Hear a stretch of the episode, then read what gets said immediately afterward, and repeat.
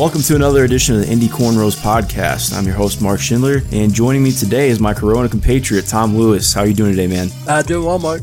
Good talking with you.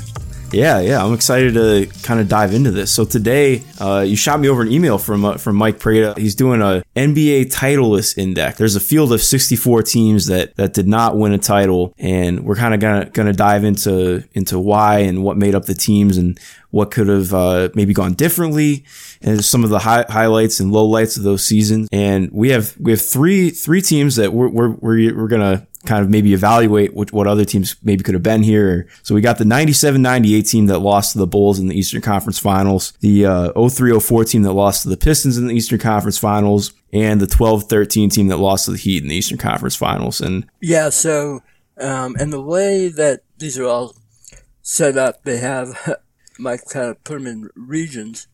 Uh, based on the type of team they were. So for the 97-98 team, um, he has them in the not good enough region, um, which he defines as you know great teams that just lost to better teams, and that was problem with that uh, mid '90s era Pacers team that was so good and had so many great games and, and really was a foundation for major boosts in the fan base here locally. So he's taken the best team from that era, which is what he was trying to do in all of these. So, you know, you could argue there were a couple teams earlier. Obviously, that era would still include the team that played in the 2000 NBA Finals.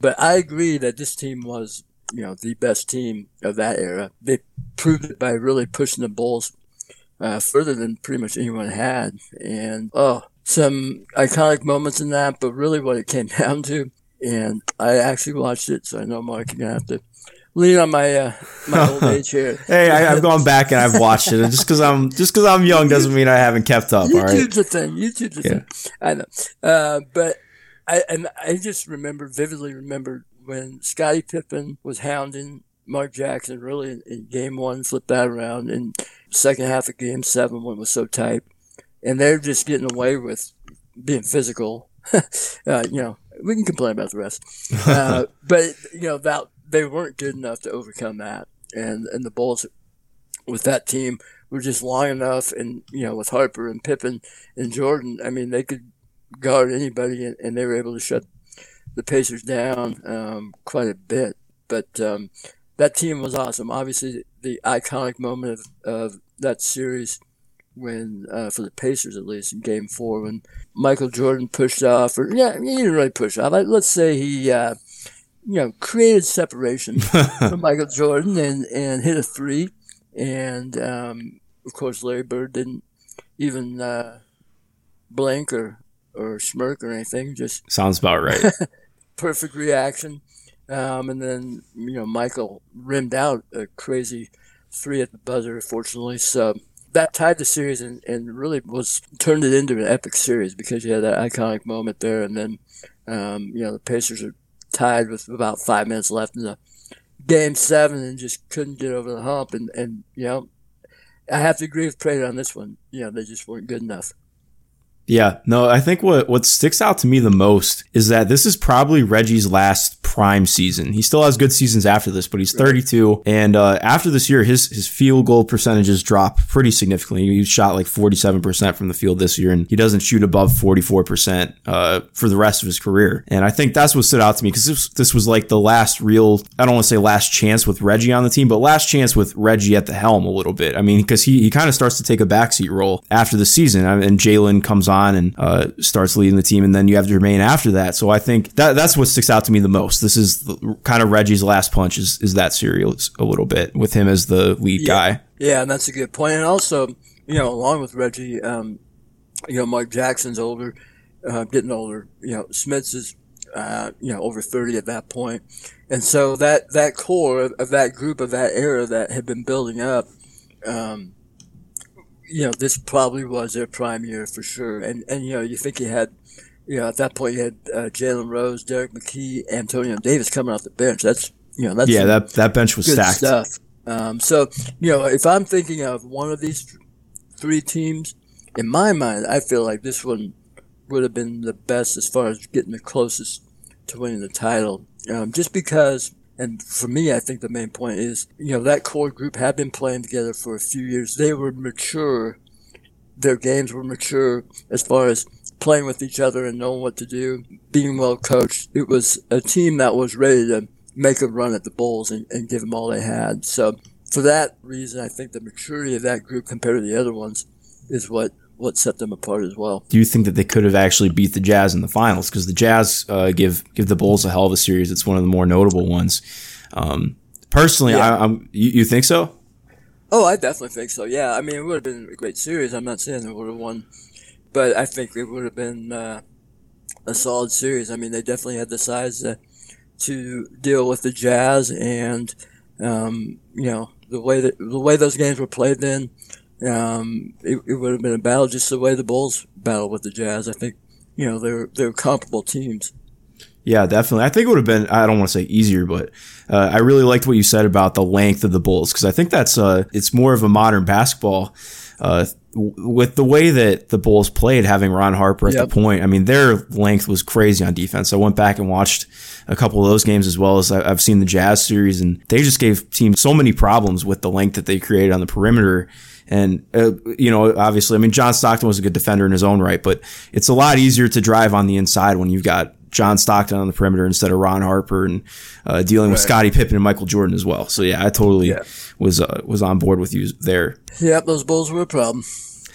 unfortunately, yes. yeah, unfortunately for Reggie's prime. The 0304 team is one that I actually, uh, you know, I, I dove into this team a lot today. I was really thinking about them hard. Jermaine O'Neal has been heavily on my mind. Uh, and this team is really interesting to look at. I don't think I would say it's the best team in, in Pacers history, and I think you'd agree with me. But I mean, the record would say so. They finished 61 and 21, which was the top seed in the league. But really, I think the real thorn in the side is the, the Rasheed Wallace trade that happens for Detroit if if Rasheed Wallace isn't a Piston, I mean, I, I don't think it's it's not like it wouldn't be a contest, but I, I think it's pretty safe to say that the Pacers make it to the finals. Yeah, and you know, really, again, these this team and all the success they had came down to that last series in the playoffs, just like that '98 team with the Bulls.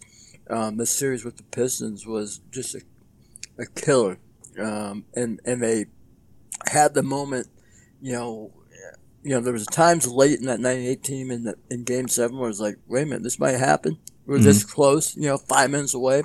Um, well, you know, with that, um, Pacers Pistons series, you know, they are so close to going up 2-0 and then, the, you know, the famous, again, an iconic moment for this team is that, uh, Tayshaun Prince block on Reggie and that just flipped the whole series, and all of a sudden, it, it just all the air went out of the balloon, and you know, it, it was just a a team that you knew was building up and going after that deflating loss. Obviously, they come back the next year, and they are the best team in the East. And um, in fact, you know, you could argue that that team that had the brawl at, at the Palace was a you know better team than this team, and probably should be on this list, even though in absolute terms, you know, they, they only won, you know, 44 games and they obviously weren't going to make it after the brawl. But as a team, you know, up to that point, you know, that was, that was the best, that was the best that team had played in that era. Yeah, definitely. And I think what's, it's, it's wild to look at because I mean, I think this team had a little bit more top end talent than, uh, than the 97 98 team. Uh, I mean, obviously Jermaine finishes third in the MVP voting this year, and uh, Ron wins Defensive Player of the Year. Both are All Stars and All NBA players. Eh, but the bench was was not the same. I mean, talking about the 97-98 team, that bench was incredible. This yeah. bench, I mean, Al Harrington was is a nice sixth man, but uh, Anthony Johnson, Fred Jones, and Austin Croshere with Jonathan Bender isn't exactly the same ring as Antonio Davis and Derrick McKey and Jalen Rose. And going back and looking at that series, it's it's kind of crazy to think about how much of a rock fight it was. Ron shot 29.8% from the floor uh, in that six game series against against the Pistons. Uh, Fred Jones finished with the highest field goal percentage on the team at 41.2%, uh, which is just kind of wild to think about uh, how that would pertain yeah. to now. And I think we, you know, we talked about the 98 team being well coached, Larry Brown, but this team with Carlisle was really well coached, I think, and that helped make up for some of the talent deficiencies they had because of his skill as a coach. But you're right, that bench in particular was not reliable. I mean, Artest wasn't reliable either. I mean, um, as an offensive player at that point, uh, you know, he his calling card was defense, but he wanted to be on an offensive player too. He wanted to be the two way guy, and his game wasn't mature enough at that point. And this team as a group wasn't quite mature enough as, as that played out, you know, the next year, obviously. But, um, but you're right that when you when you're comparing the two teams, you can see a lot more holes that, that this team had to had to deal with uh, from a consistency basis. That 98 team, like I say, they were mature. They were so consistent. You knew what you were getting almost every night. So um, it was a matter of were they going to be good enough that night. But this team, they could play at a very high level, um, or they could play like, you know, they didn't know what they were doing sometimes. But most of the time, they played at a high level, and, and they had that, that talent with, with O'Neal just being an anchor in there. And, uh, and dominating at times. What's kind of interesting to look at as well with this series is where I guess maybe the kind of this era as a whole. You know, this is uh this is Jermaine's high, which is kind of wild to think about. He's 25 at this time. Uh, yeah. They lose in the Eastern Conference Finals. He finishes third in MVP voting, and he never makes an All NBA team again after this. Uh, and obviously the Brawl team happens next year. He would have been the face of that team. You can correct me if I'm wrong, but this is just my perspective coming from uh, not necessarily being around during that time. Uh, I feel like Jermaine is uh, not necessarily forgotten, but his his time isn't remembered as as well as it maybe would have been if obviously I mean things would be better if the brawl didn't happen regardless. But right, right. Um, I think we maybe don't always appreciate how great of a player he was. Yeah, and you know he had maybe three or four years. I'll give him four years with the Pacers that were uh, incredible, and that was, you know, uh, his career was built on that. Um, and I think, you know, maybe the way his career ended with the Pacers um, was part of the reason he's he's remembered differently. I guess. Um, you know, he got the big contract, huge contract, and then at that time, um, and then he you know, the last few years he just struggled to stay on the court and avoid injury. Obviously, he came into the league at a very young age, you know, and, and had those miles rack up when he was young. And for big men, that's not a good thing. Um, but, you know, there was always, you know, always whispering about how injured he is at times or how hard he's working to get back on the court. And it seemed like, you know, he, he missed a lot of time. Um, with some of those teams, and, and I think that frustrated people, um, not just fans, but even I think people within the organization at times. So um, that was something that um, that kind of changed the view of him because he wasn't able to maintain that consistency, and you know, we don't know what you know he's doing to maintain his health throughout all that stuff. So um, there were always some questions about that, and and that's where you know his his I guess um, reputation. He wasn't able to build on, like I say, this year his best year in his prime at 25. Really, his prime should be going through to about 28, 29, right? Mm-hmm. Um, we never got there. Uh, unfortunately, because he was in and out of the lineup so much. We hit it on it a little bit earlier, but I just want to reiterate uh, the 0405 team just was the talent on that team. It just cannot be overstated. I think that that that is probably the most talented team in Pacer history. I mean that, that you add Stephen Jackson to the mix, uh, who talent wise is just an, an, incredible incredible upgrade to have in there. I mean Reggie's still there. That team was was stacked, and obviously you know things things happened that uh, did not benefit down the stretch. But yeah, yeah. So, I mean for that for that era and for that that time in the Eastern Conference, they were built to win it, and um, and. Mm, it just didn't happen. So moving on to uh to our next team, the 12-13 Pacers. This team near and dear to my heart. the this was the fun Eastern Conference Finals. I think pretty rightly placed in the overachiever category. Uh because uh, I mean, going back and looking, yeah. this is I mean, this is the series where Paul George establishes himself because coming into that that series, I mean, it had a really good year, But this this series is when when people started talking about. I remember it was all over like you know Instagram and and Twitter back then. Uh, is Paul George the next superstar in the East? Like I, I remember that after the this Heat series because of how well he played and how well the Pacers played. It was just a, an incredibly fun, scrappy bunch of guys who I think Frank Vogel got a lot more out of than other coaches would have. Yeah, you're right, and it they were all of a sudden burst on the scene, um, and they have this this um, great run you know, in the playoffs, and then the series against the Heat, um, like the other two teams, you know, that was all the iconic moments for that year. You can you can find in that series. The and, dunk over Birdman. You know, yeah, and and you know when you look at where it went wrong, I mean, you, you have to go back. You know, just like we went with the game two with Trent.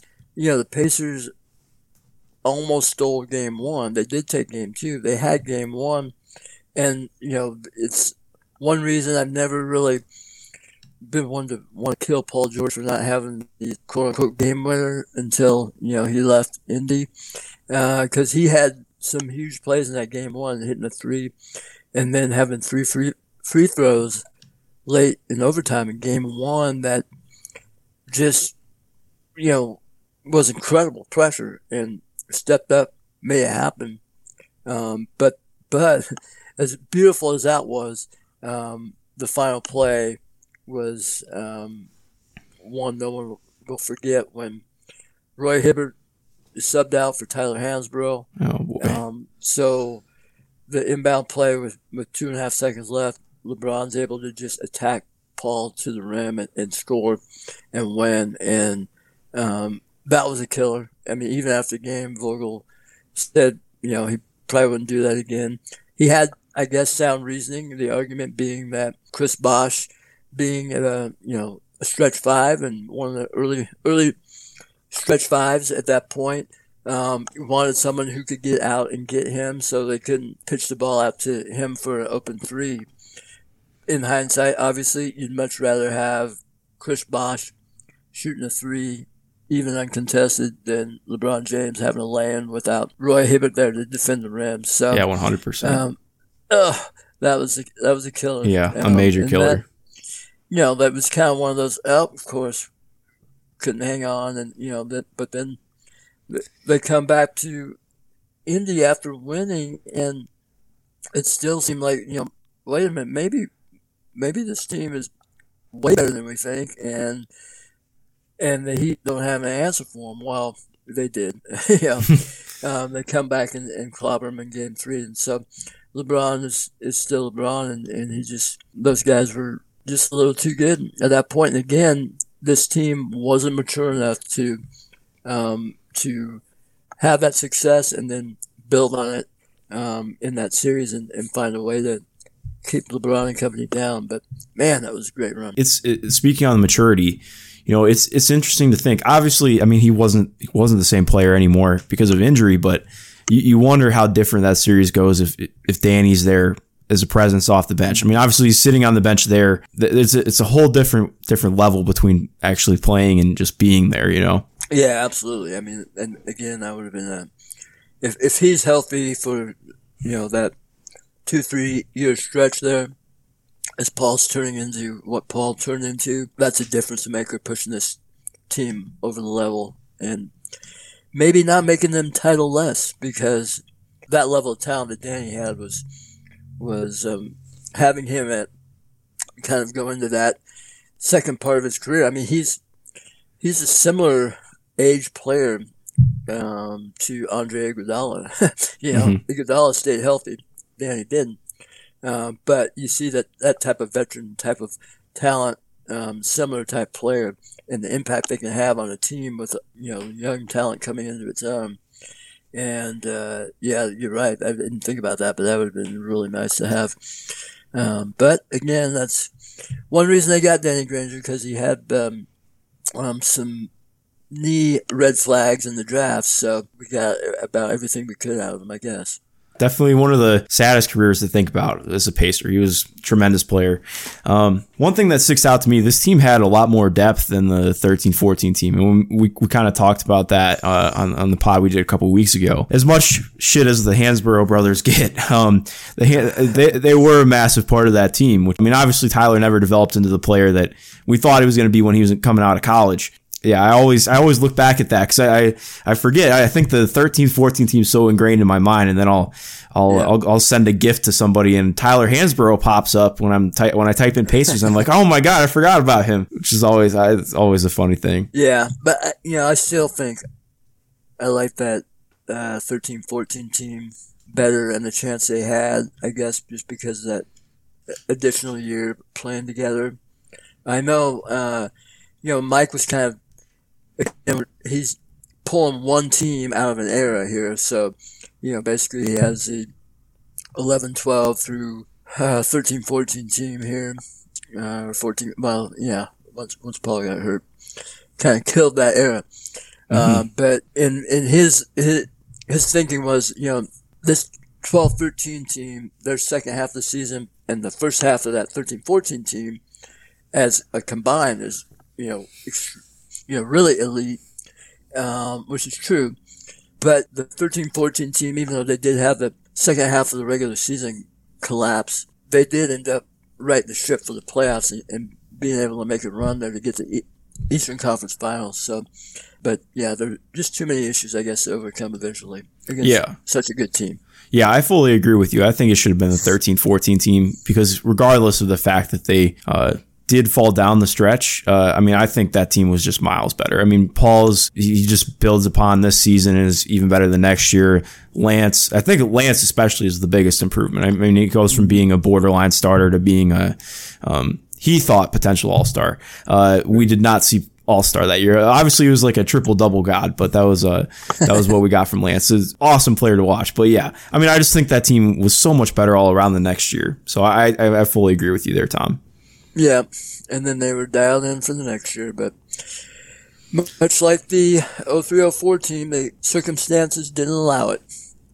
Yep, certainly not. All right. Well, Tom, that was fun, man. I uh, I I think that if, if we could do this bracket, there'd be a few more Pacers teams on here, maybe some different ones. But uh, it was a pleasure talking with you, man. I, I look forward to doing it next time. Yeah, I uh, appreciate talking with you, Mark. I'd love to hear what other fans think about these different eras and which teams were the best because it's kind of fun to look back now since we have some time to do so right now. Yeah, definitely. So, uh, thank you for listening to the Indy Cornrows podcast. If you have not already, please go rate and review on Apple Podcasts. And please let us know what you think about this episode. I'd love to hear what teams you guys think maybe should have should have been in here? Do you, do you like the teams that were picked? Just share some of your memories, stories that you got. I, I'll, I'll be looking on my computer. I know that's what I'm going to be doing the next couple days. So, uh, thank you. Stay safe out there. Uh, keep social distancing and just have a good rest of your day.